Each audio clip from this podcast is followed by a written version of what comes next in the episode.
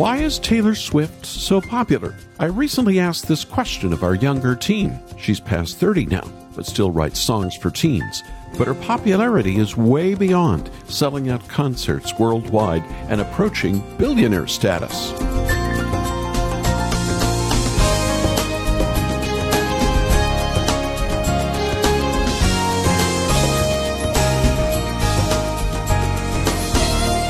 Is Taylor Swift so popular? She was already famous before she started dating Travis Kelce from the Kansas City Chiefs last year. One answer I heard she's tapped into populism. Instead of rage and fear, she's real, vulnerable, opening up a window to her life, flaws and all. Much different than earlier starlet singers who created an image larger than life. Of late, conspiracy theories with politics one Alabama Republican senator warning drop the fixation, just enjoy the Super Bowl. No lightning rod. I'm thinking of a parallel with Joni Eareckson Tada.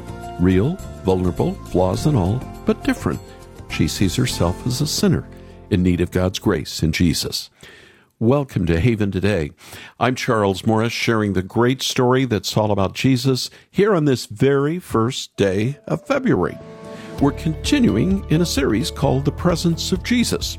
And with me is Haven's new president, David Wolin. Good to be with you, Charles. And this week with Joni Eareckson Tada, it's really touched a nerve for a lot of people.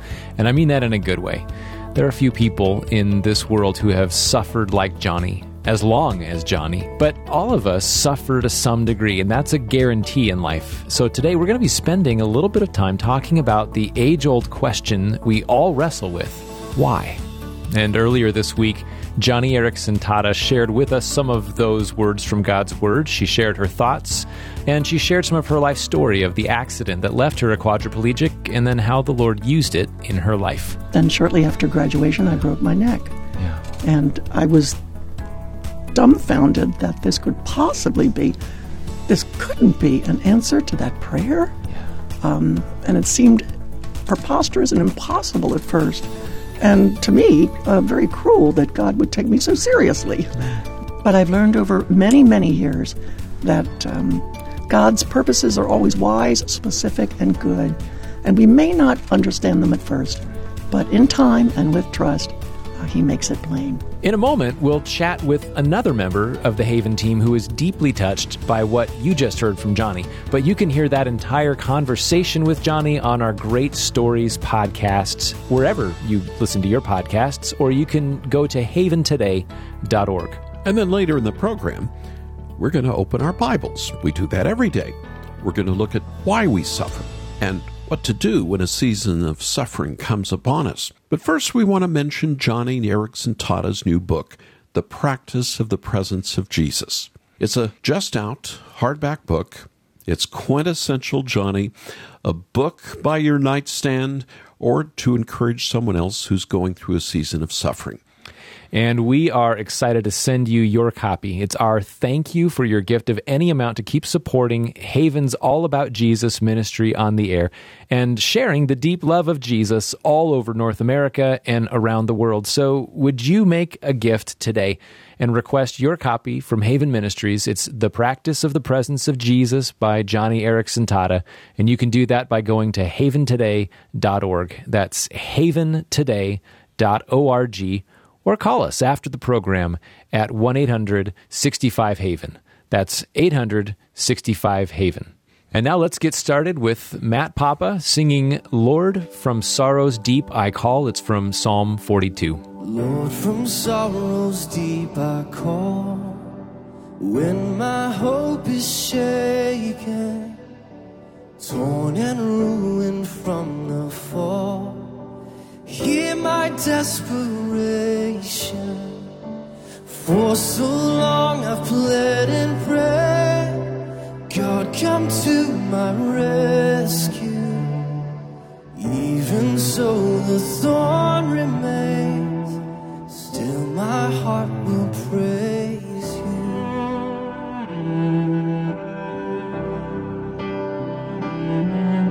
Storms within my troubled soul. Questions without answers. On my faith, these pillows roll. God be now my shelter. Why are you cast down, my soul? Hope in Him who saves you. When the fires have all grown cold, cause this heart to praise you.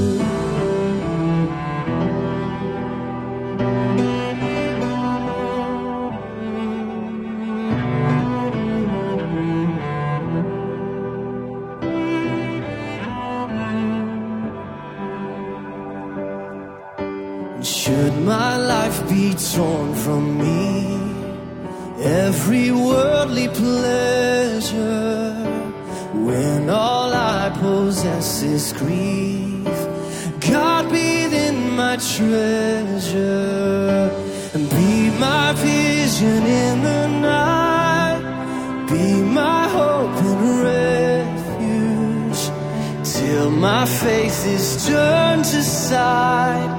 Lord, my heart will praise you. And oh,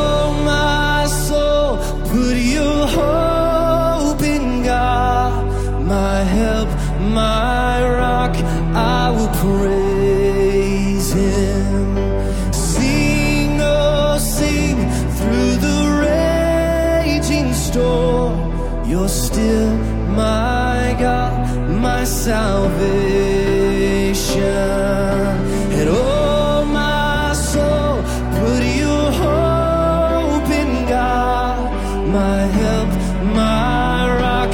I will praise Him. Sing, oh, sing through the raging storm. You're still my God, my salvation.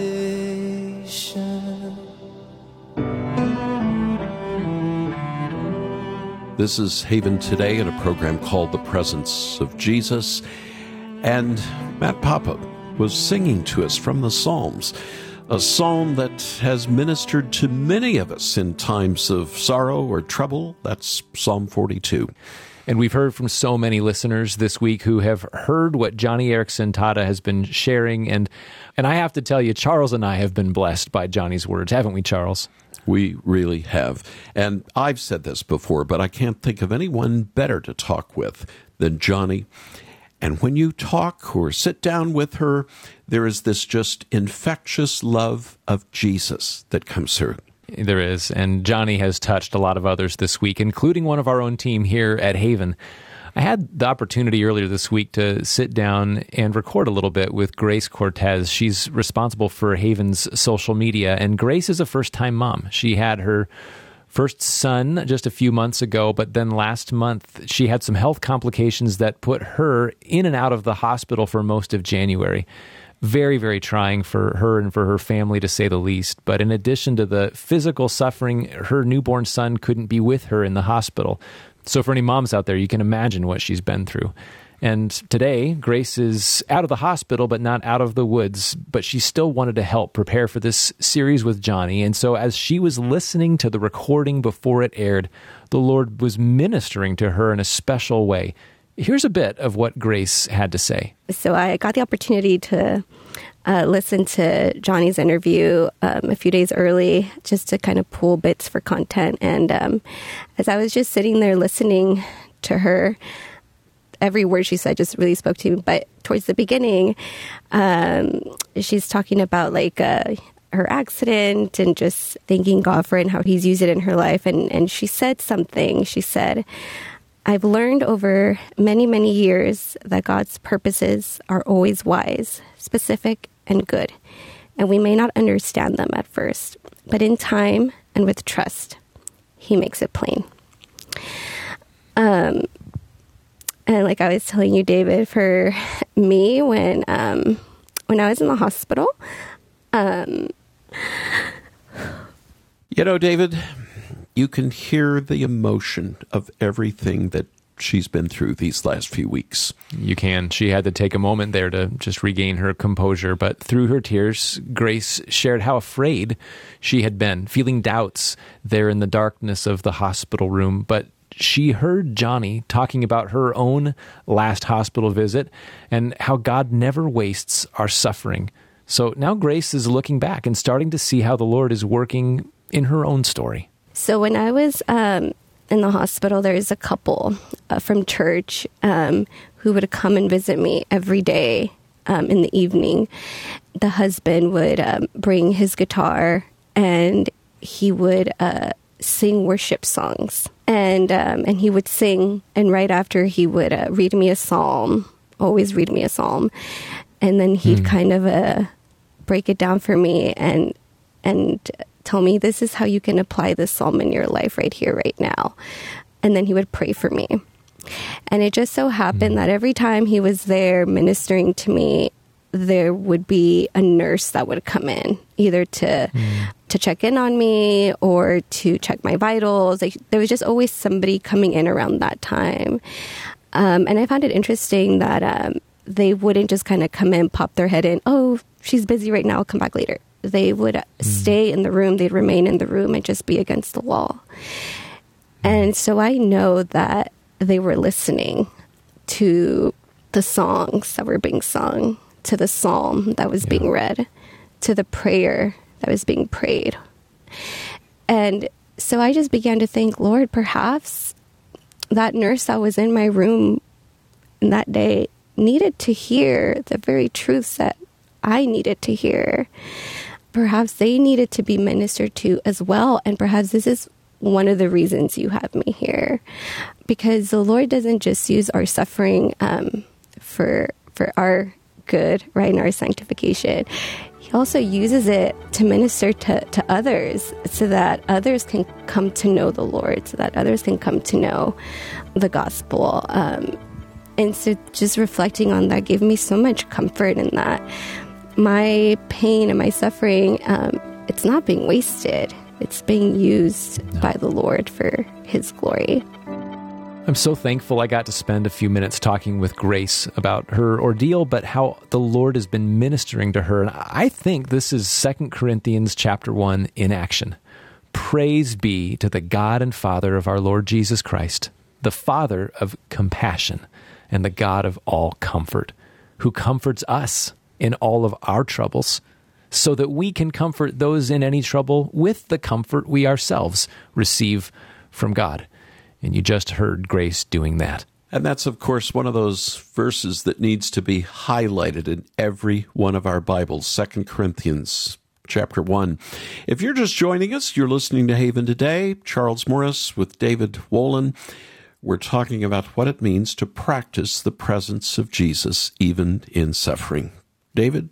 Charles, I was thinking this week, and you talked about it at the beginning of the program with Taylor Swift. We live in a world that's driven, it's dominated by marketing, by image, by cultivating positive perceptions, curating a reality for social media. And for those who are dominating the headlines today, they're masters at this. It's a coveted kind of power in today's world.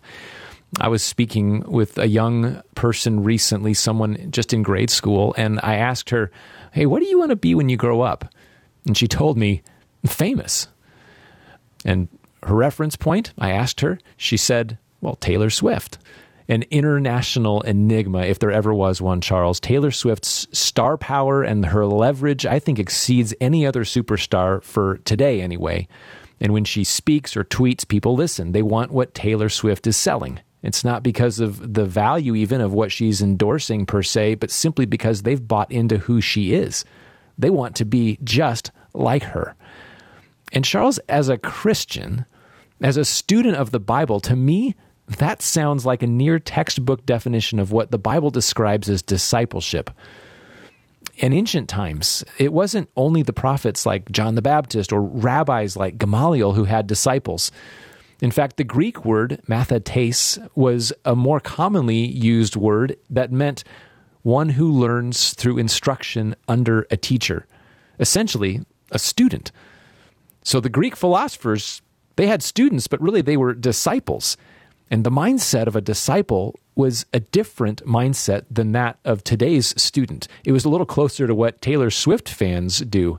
It was a goal to become exactly like their teacher. To speak the way they speak, to think the way they think, to live the way they live. And a disciple didn't just learn subject matter, they were learning a person. So, discipleship is learning a person. And for anyone who followed the Lord Jesus Christ back in the first century, in the early church, even today, this is the model. Jesus is not something you just add to your life. He's your very identity, and your purpose is to become like the Lord Jesus in every way. And it was clear this is exactly what Jesus had in mind as well. What did he say? Luke 9 23 through 25. Whoever wants to be my disciple must deny themselves and take up their cross daily and follow me. Whoever wants to save their life will lose it, but whoever loses their life for me will save it. What good is it for someone to gain the whole world and yet lose or forfeit their very self? Well, Jesus said this before he went to the cross, and the Lord Jesus spoke no careless words. Unlike us, Jesus never spoke in hyperbole or exaggerated. When he chose a word, it was exactly the right word. And Jesus said, If you want to follow me, there's a daily cross for you to pick up and carry. And the rest of the Gospels fill in the blanks. Take John chapter 15, for example. Jesus says, Remember what I told you, a servant is not greater than his master. If they persecuted me, they will also persecute you. If they persecuted me, they will persecute you also. They will treat you in this way because of my name, for they do not know the one who sent me. Well, in our time with Joni Eareckson Tada, and we aired the full interview earlier this week, there was something Joni said just along these exact same lines that put this idea into our modern context. When you read the Bible thoroughly, you understand that God shares his joy on his terms. That's right. And those terms call for us to, in some measure, suffer as his precious son suffered. Um, grace is not cheap. It comes at quite the cost. Yes, and that's the cost of uh, the blood of Jesus. And so, if we want to get to know this man of sorrows, acquainted with our grief, this Jesus who, mm-hmm. who was ripped to shreds and hung up to dry like a bloodied piece of meat on a hook, if we want to get to know him and his sweetness and his nearness, we will have to suffer in some measure. N- not the amount, but we're going to have to taste deeply mm-hmm. of afflictions. God God wants us to feel our afflictions deeply. We want to escape them. Right. We, we want to run away from our weakness. God wants us to feel them deeply so that we might also feel our need of Him. That's right. That's insight gained by personal experience and by our own costly discipleship to the Lord Jesus Christ. Joni Eareckson Tada. And Joni has used her suffering over these decades to share the light of Christ to a watching world whether it was encouraging the nurses caring for her at the hospital. Uh, she just got out of the hospital not too many weeks ago, or through her writing, or through her painting, or through her singing. She's devoted her life to share how Jesus changes everything. I think there's a lot to learn from her. So, what should we do when we suffer? A couple of things I think we should consider. First, when someone causes us to suffer, we need to repay evil with good. Peter wrote a letter to the group of believers around Asia Minor, that's in modern day Turkey. Those early Christians knew what it meant to suffer. They didn't just face verbal abuse, but physical abuse from hostile neighbors. Their government viewed them with suspicion. And when treated unfairly, it's so easy for any of us to be offended, to make things personal, to get our revenge. But Peter showed a better way, a way that reflects the presence of Christ in our lives. 1 Peter 3, let me pick it up at verse 8. Finally, all of you be like minded, be sympathetic, love one another, be compassionate, be humble. Don't repay evil with evil or insult with insult. On the contrary, repay evil with blessing because to this you were called so that you may inherit a blessing. For the eyes of the Lord are on the righteous, and his ears are attentive to their prayer, but the face of the Lord is against those who do evil. So, when we suffer, we have an opportunity to respond in a way that's countercultural by responding with love. When we're offended, The world will usually respond with insults in return, but not God's people. When we're cursed, we respond with blessing. And why do we do that? Because Christ has blessed us, even though we cursed him on the cross.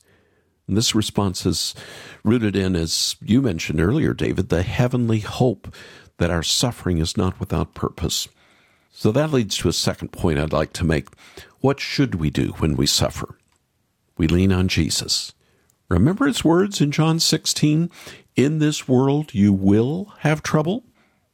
But what did he say? He said, Take heart. I have overcome the world. When we're going through times of trouble ourselves, those moments when it seems as though darkness is our only friend, we have these words to lean on. He has overcome the world. He's overcome the world on our behalf. We don't have to take matters into our own hands like we think we do. We don't need to repay the evil that comes our way with dishing out more evil. We repay with love and kindness knowing that the judge of all the earth will do what's right. Well, I quoted 1 Peter. Recall how that letter ends? He acknowledges suffering. He doesn't sugarcoat it, but he speaks of suffering in light of the hope of the gospel. Chapter 5, verse 10 And the God of all grace, who called you to his eternal glory in Christ, after you have suffered a little while, will restore you. He'll make you strong, firm, and steadfast. So, the bottom line that I want to share today the presence of Jesus makes all the difference as we experience suffering this side of eternity. Well, it's so hard to know what you're doing. So, why won't you tell it all plain? But you said you'd come back on the third day, and Peter missed it again and again. So maybe the answer surrounds us, but we don't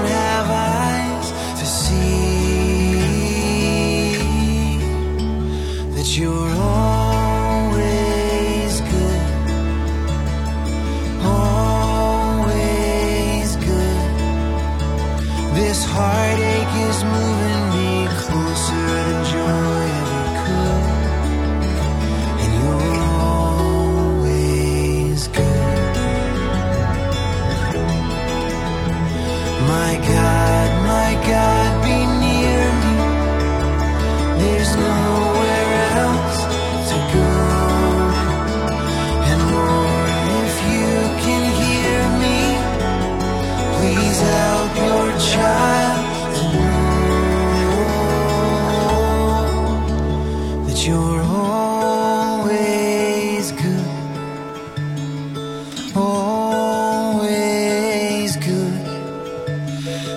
try to believe what is not meant to be understood.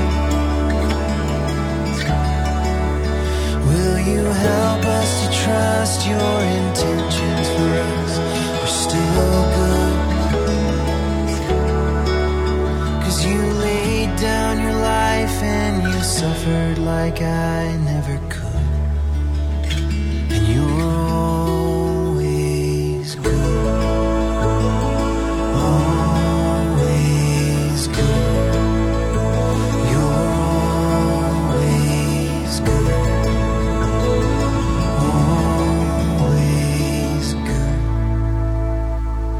Song by Andrew Peterson, always good, but there's a backstory there, David Wolin. It was written by Andrew Peterson after his friend's wife died during the birth of their first daughter. And Andrew tells the story about hearing his friend quietly preaching to himself, He is always good. God is always good. And he wrote that song just after, and even sang it at the hmm. funeral. Charles, that's so impactful. I hadn't known that detail.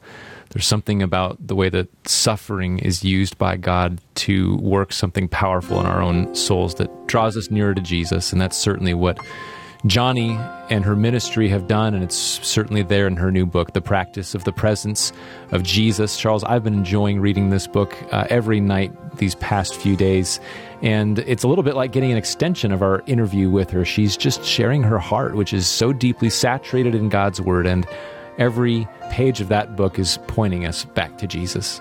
And David, I think it's going to lead every one of us nearer to Christ, which is where we need to be right now. And we have this book available as our thank you for your gift of any amount to support this ministry of Haven today. Without your support, we wouldn't be a broadcast on the air and reaching so many countless people with the programs like the one you just heard. So, would you go online right now and visit haventoday.org? That's haventoday.org. You can make your gift there and receive the book by Joni Eareckson Tada, The Practice of the Presence of Jesus. It's our thank you for your support, or you can call us at 865 Haven. That's 865 Haven. I'm Charles Morris. And I'm David Wolin. Thanks so much for joining us. Won't you come back again tomorrow? When on Friday, together we'll end our week sharing the great story that's all about Jesus on Haven today. For your walk with Jesus, I'm David Wolin with Haven Today, inviting you to anchor your day in God's Word. It's February and love is in the air. Heart shaped boxes of chocolates, reservations on Valentine's Day. Nothing wrong with a little romance, especially between a husband and a wife. Marriage was God's idea in the first place. The Apostle Paul writes about love in 1 Corinthians 13, but he's more concerned with how true love behaves. Love is patient. Love is kind. It does not envy. It does not boast. It is not proud. It does not dishonor others. It is not self seeking. It is not easily angered. It keeps no record of wrongs. And if you want to see perfect love on display, look no further than the Lord Jesus Christ. You'll see him more clearly through time in God's Word. Visit getanchor.com.